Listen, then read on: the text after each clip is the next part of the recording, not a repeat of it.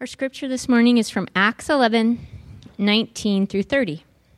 Now, those who were scattered because of the persecution that arose over Stephen traveled as far as Phoenicia and Cyprus and Antioch, speaking the word to no one except Jews.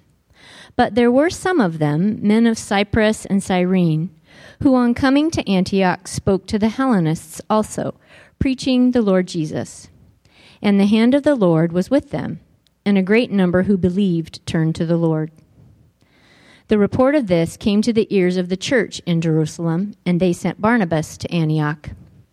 When he came and saw the grace of God, he was glad, and he exhorted them all to remain faithful to the Lord with steadfast purpose. For he was a good man, full of the Holy Spirit and of faith. And a great many people were added to the Lord. So Barnabas went to Tarsus to look for Saul and when he had found him, he brought him to Antioch. For a whole year they met with the church and taught a great many people. And in Antioch the disciples were first called Christians. Now in these days prophets came down from Jerusalem to Antioch, and one of them named Agabus stood up and foretold by the Spirit that there would be a great famine over all the world. This took place in the days of Claudius. So the disciples determined, everyone according to his ability, to send relief to the brothers living in Judea. And they did so, sending it to the elders by the hand of Barnabas and Saul. Good morning. I grew up spiritually under the preaching of Ray Stedman and David Roper at Peninsula Bible Church in California. And one of the things that Ray Stedman in particular was fond of saying is that the church, the church of Jesus Christ, is the most powerful force on earth. It's more powerful than anything else in society. It contains the very life of God. The, the church is the body of Christ, the presence of the powerful God on earth. It has more influence than anything else in society, especially when we are being the church that God called us to be. It's a really high calling, isn't it? And a great responsibility upon all of us. well, today we're being introduced to certainly one of the most influential and powerful churches that has ever been on the face of the earth the church in Antioch. It was in ancient Syria, which today actually it's right on the tip of southern tip of Turkey, right on the, right next to Syria. But uh, it was the first Gentile church, which was significant in itself. Pretty amazing. It's the first one and became the model for all the other Gentile churches throughout history. It was the sending church for the Apostle Paul for all his missionary journeys. And they also sent Barnabas and Silas and others. It, it was a church that had a huge impact on the entire Roman Empire. It also became a lighthouse in the darkness in the city of Antioch itself. For the next several hundred years, some of the great church fathers were established and wrote and taught and preached in the city of Antioch for the next several hundred years. So, what made this church, the Church of Antioch, so influential that it transformed its world? Well, while every church is unique, Cole has its own footprint, and the church down the street has its own kind of footprint and design. The specific qualities that we see in the Church of Antioch are foundational qualities that I think are important for every church.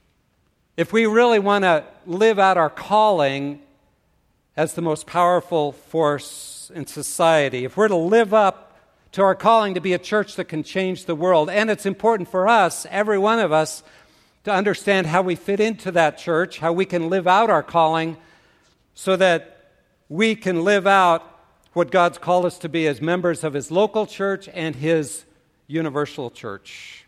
So let's pray and we'll dig into the church at Antioch. Lord, thank you for your word again that is powerful, it's living and active and sharper than any two edged sword. It penetrates to the very division of soul and spirit. And as we think about the church in our world today, there seems to be a lot of confusion about what you've called us to be.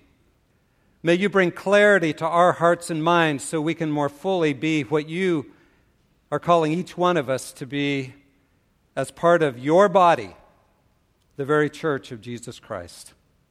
We pray in Jesus' name. Amen. Now, let me just preface all this by going a little deeper with this whole idea of the church. You know, if we look around us at the church today, in America and around the world, it actually seems like the church is losing influence, not gaining influence. So, what do we need? How do we have more influence? How do we be the church that can make a real difference in the world? Do we need more mega churches? we just had bigger churches, you know, we could have more power, more influence. Maybe we need to give more money. If we just gave more money, we'd have more money for more programs and we could influence the wor- world more fully. Maybe we just need better programs to really attract more people. Maybe we need more di- dynamic preaching, better use of social media and technology. You know, just an untapped source of the ways we can just reach so many people. Maybe we need more visible Christian celebrities, you know. We just need to bring more really big names to Christ so people will really be drawn to the gospel. You know, these are all techniques that have been tried. I'm not convinced that those are what God's calling us to. In fact, if we look at the church of Antioch, we see some things that are very different than all of those. And if we really want to be the church that God's called us to be, I think this is a very, very helpful passage. So, Antioch was on the coast or near the coast on the Orontes River, and it was in ancient Syria. It was the third largest city in the Roman Empire in the first century. It was actually about the size of Boise to Nampa, a little over half a million people. It was multicultural. There was uh, just a lot going on. It was a place where there were a lot of Jews, but there were a lot of Gentiles of all different types. So it was a great place, I think, to plant the gospel. So I want to just point out six qualities I see as we go through the establishment of the church in Antioch. Six qualities that I think are very helpful for us to understand what God's design is for the church. Very interesting, the very first one we see is that the church in Antioch was born of adversity. Born of adversity. Verse 19, let me read that again. So then, those who were scattered because of the persecution that occurred in connection with Stephen made their way to Phoenicia and Cyprus and Antioch, speaking the word to no one except the Jews alone. As you recall back in chapter 7, Stephen gave his speech before the Sanhedrin and they stoned him to death. And a great persecution, we're told, broke out and uh, the church was scattered because of that persecution. In fact, Saul says later that many, many others were put to death, not just Stephen. It was a very difficult time. And this church, uh, the apostles stayed in Jerusalem, but others were forced out of their homes. They were forced to leave their communities. They were forced out of Jerusalem and out of Judea, and they scattered to other nations. Do you know what they were called, those displaced people? Refugees. they were refugees. And they were refugees to Syria. Isn't that interesting? Interesting. Fleeing to Syria to protect their lives. They'd lost most everything, but as they went, interesting. I, I think about them and I think, you know, my tendency probably, and many of us, would have been okay, I got persecuted there. I'm going to go kind of hunker down here in Syria and I'm going to find a place to just sort of find a job and get my life back together and, you know, kind of lay low a little while because the world's kind of scary out there. But you know what they did? It says they went around speaking the word to no one except Jews. And then, verse 20, you see how they were speaking to Gentiles as well. they went around speaking, and it says first they went to the Jews. Now, think about it the Jews had just forced them out of Jerusalem. The very people who had persecuted them were the first ones they went to to share the gospel. That doesn't sound very wise, does it? well, they weren't worried about wisdom at that point. They were worried about talking about Jesus. Talking about Jesus. They kept talking about him. And I, think about this how God's design to plant the church in Antioch was to take a bunch of people, persecute them, scatter them as refugees, and they became the very ones that planted the church. I get it, emails all the time about the latest church planting principles that if you apply these six principles or ten principles, you know, you can plan a church, and it's mostly out of business principles where uh, if you make the word known to 10,000 people, the, the statistics show that 3% will come, so you'll have 300 people on your first meeting. And I mean, there's all these things that they tell you. Interesting that God didn't use any of that. he just used a bunch of people that he scattered through persecution, and they kept talking about Jesus, and the church was planted. Let it be a reminder to all of us life is hard and we experience trials and difficulties, but those are the very things. Our trials, our difficulties are the very things that God uses to expand his kingdom.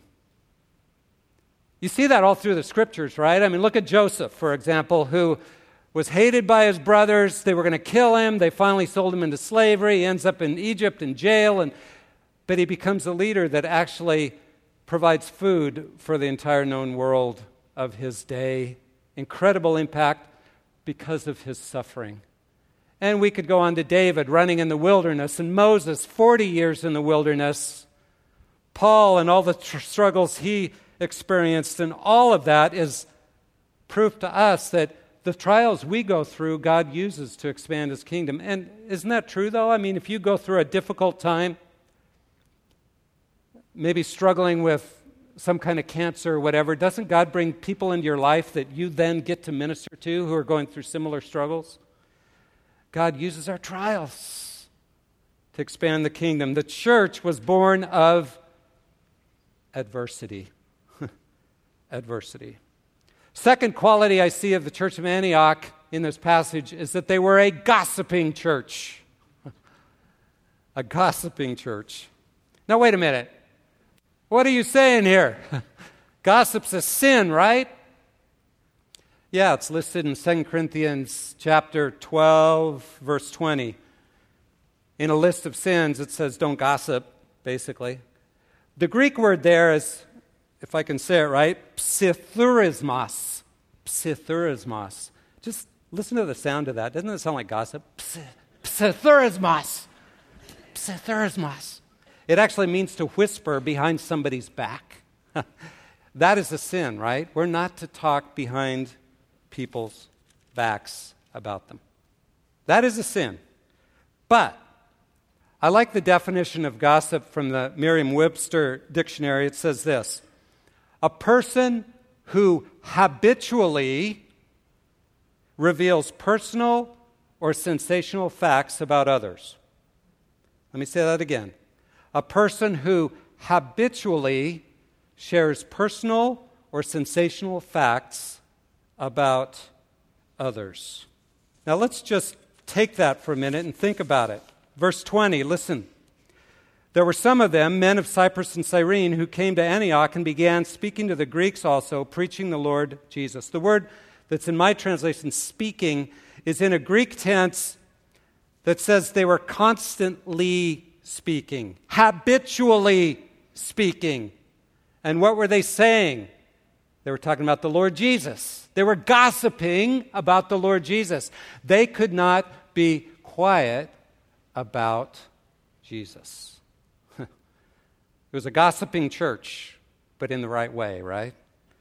They could not stop talking about Jesus. So much so that they first started talking to Greeks. They were all Greek background, but they were from Gentile areas. They knew Gentiles, and they were speaking about Jesus to them. They crossed this social and racial barrier to speak the gospel to speak about Jesus to these other people, to Gentiles.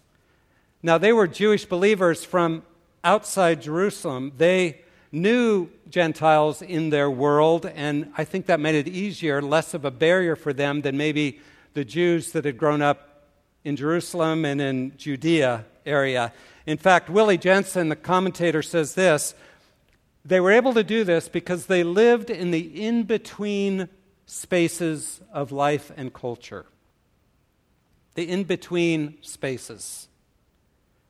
If, if we get so into our Christian culture that we don't live in any in between spaces, it's really harder to share the gospel. God calls us to live in those in between spaces of life and culture. And what strikes me about this is these are the ones who established the church. You know, there, there weren't any Luis Palaus here, there weren't any Billy Grahams. It was simply ordinary Christians who happened to be refugees who could not stop talking about Jesus. Yeah, we should never gossip about one another behind one another's backs. That's a sin. But we are to gossip about Jesus. We are to habitually share, reveal personal and sensational facts about Him. We should be gossiping about him. You may have heard this quote before, but it's a famous quote by an avowed atheist, Penn Jillette. And he said this I've always said that I don't respect people who don't proselytize. this is from an atheist, okay? I don't respect that at all. If you believe that there's a heaven and a hell, and people could be going to hell or not getting eternal life, and you think that it's not really worth telling them because this would make it socially awkward, and atheists who think people shouldn't proselytize and who say, just leave me alone and keep your religion to yourself, how much do you have to hate somebody to not proselytize? How much do you have to hate somebody to believe everlasting life is possible and not tell them that? I mean, if I believed beyond a shadow of a doubt that a truck was coming at you and you didn't believe that truck was bearing down on you, there's a certain point where I just tackle you. and this is more important than that. That's from an atheist, brothers and sisters. I, I just think, I just think we've gotten too safe, too afraid to talk about Jesus, to gossip about Jesus. Now, I understand there's passages that say, you know, be prepared to give a defense for the hope that is within you if anybody asks. I get that, and, and, there's, that's sometimes true, but, but I think too often we just think, well, I'll just live a good life and wait until they ask me about the hope within. But you know what? We don't have time for that. We don't have time for that. Most of us in this room, I would wager, I would love to hear all your stories. But most of in this, us in this room would have never come to Jesus if somebody hadn't been willing to talk about Jesus, to share Jesus with you. That's true for me. If a friend hadn't stepped across that social barrier and shared Jesus with me, I don't know that I'd be here today. The church at Antioch was established not by church planting techniques, not by big evangelists. It was simply by ordinary people like you and me just being willing to gossip about Jesus. Third quality I see of the church in Antioch here is that God's grace was visible, it was evident.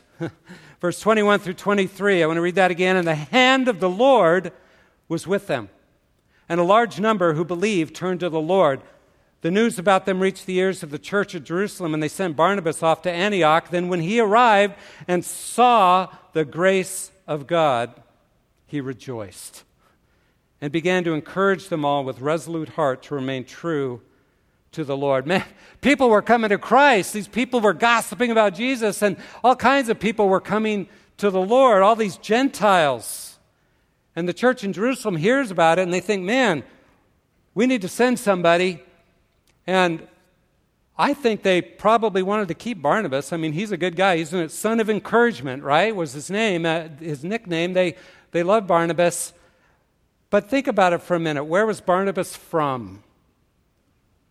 He was from Cyprus, a Jew from Cyprus.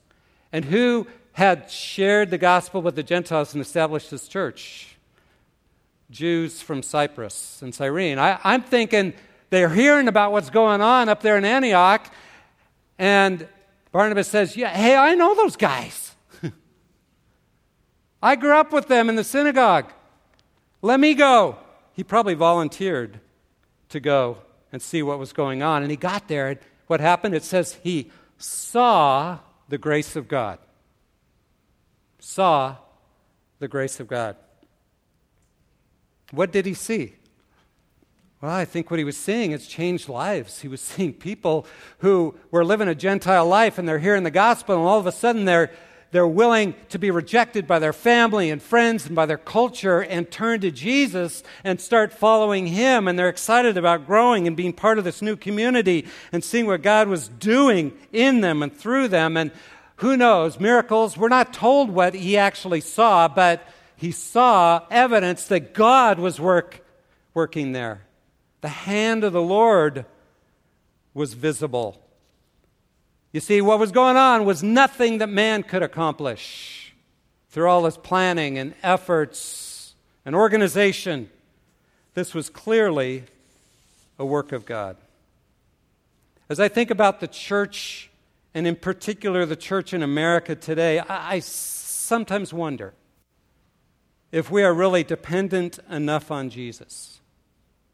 If all our church stuff and programs are really more evidence of what man can do than what God can do.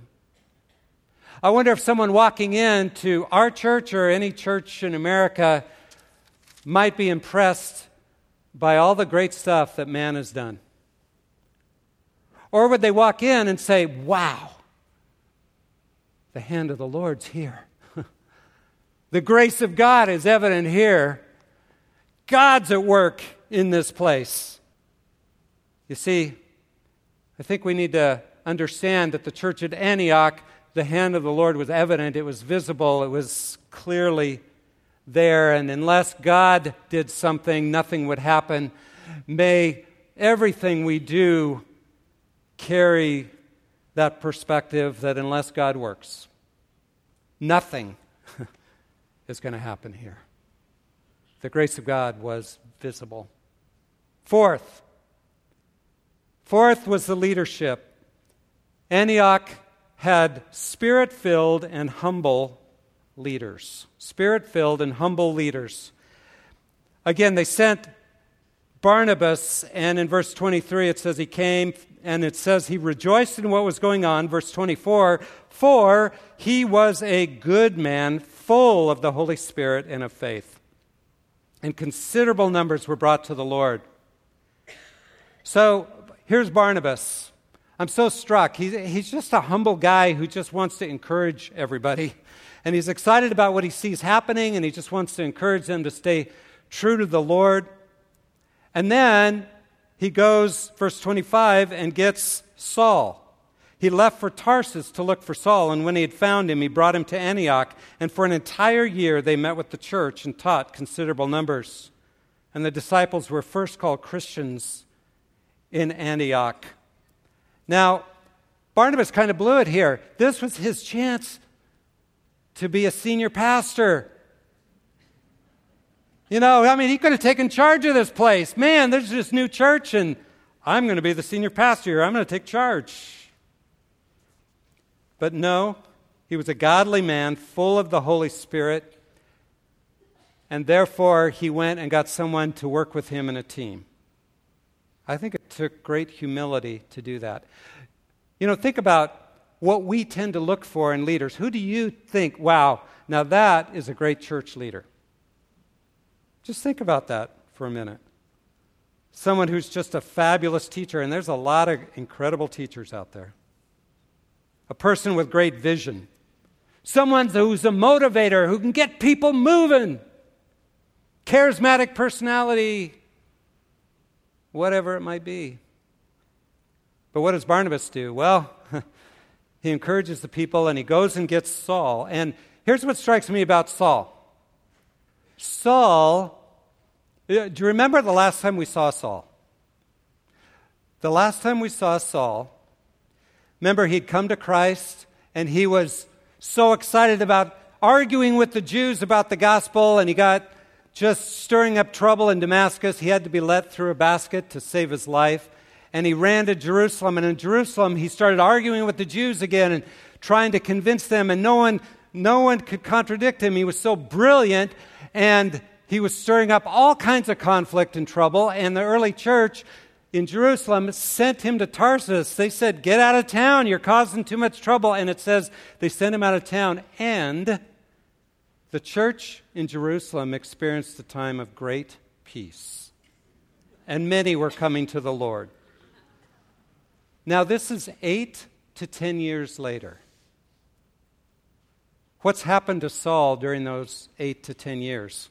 You know, we're really not told a whole lot except by the very words of Paul himself in 2 Corinthians chapter 11 and 12. Starting in verse 30 of 2 Corinthians 11, he says this If I have to boast, I'll boast of what pertains to my weakness. The God and Father of the Lord Jesus, he who is blessed forever, knows that I'm not lying. In Damascus, the ethnarch under Aretas the king was guarding the city of the Damascenes in order to seize me.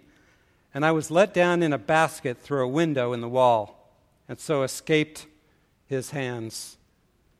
Then in chapter 12, verse 7, because of the surpassing greatness of revelations that he had, for this reason, to keep me from exalting myself, there was given me a thorn in the flesh, a messenger of Satan to torment me, to keep me from exalting myself.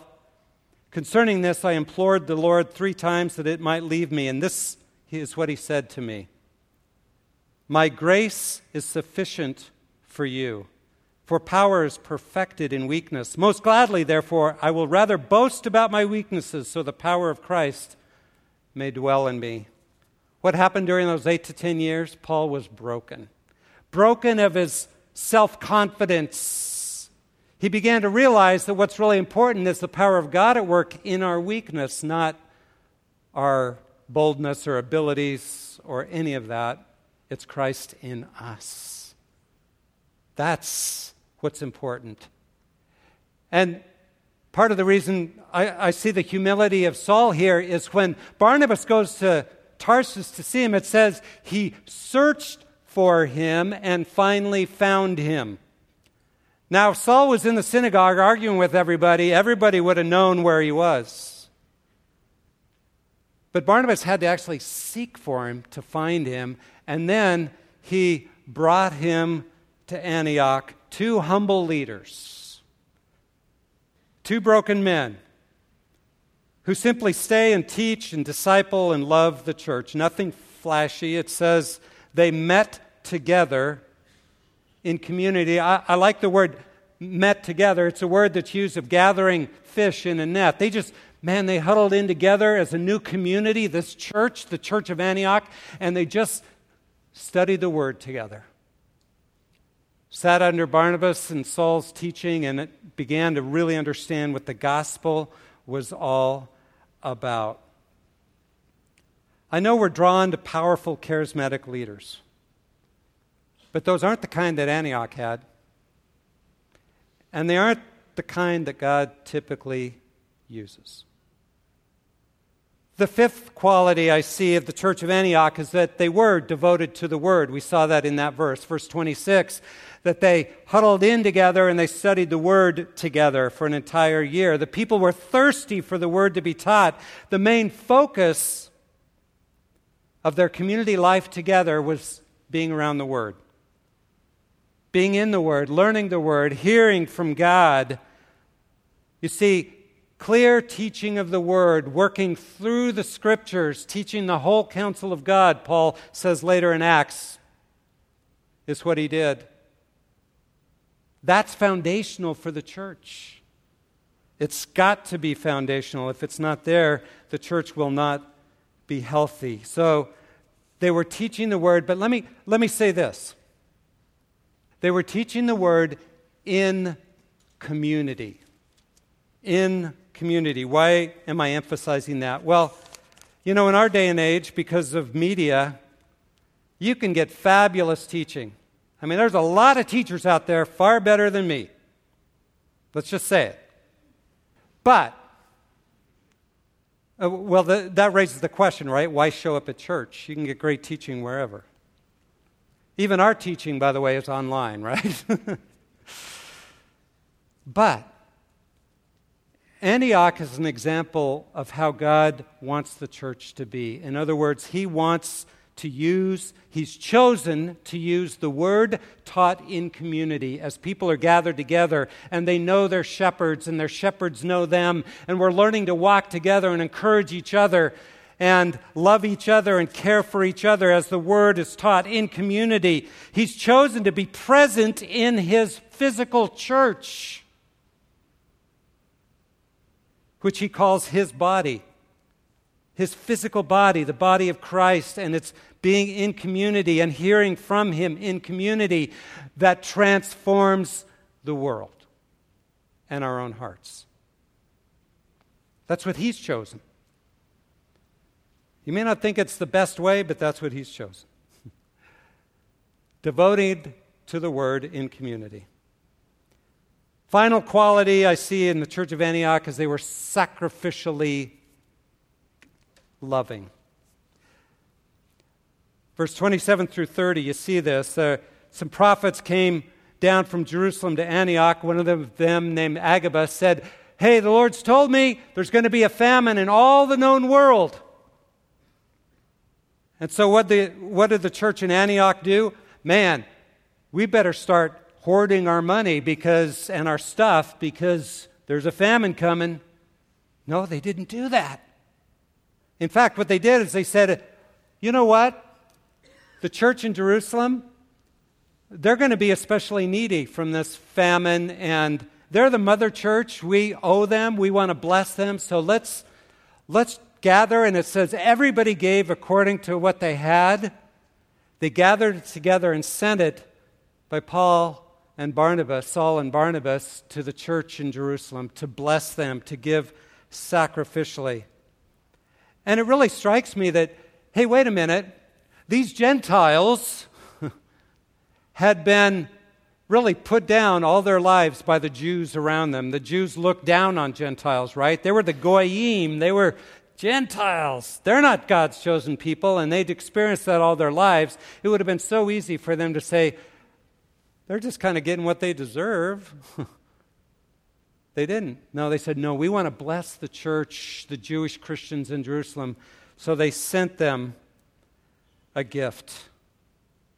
Probably pretty significant gift. You see, a, a, a sign that the grace of God is moving among a body is sacrificially loving others, especially financially, but in all kinds of ways. I mean, all kinds of ways, right? uh, the people hear the word taught and they're moved to give, to give their lives away, to give their money away, to look for ways to bless other people through what they have. They're trusting God to take care of themselves, so they give themselves away. And, you know, I love being part of Cole because I love watching your generosity. This is a very generous church. Our global outreach budget, reaching people locally and abroad with the gospel, is over 700,000. And that's all you giving.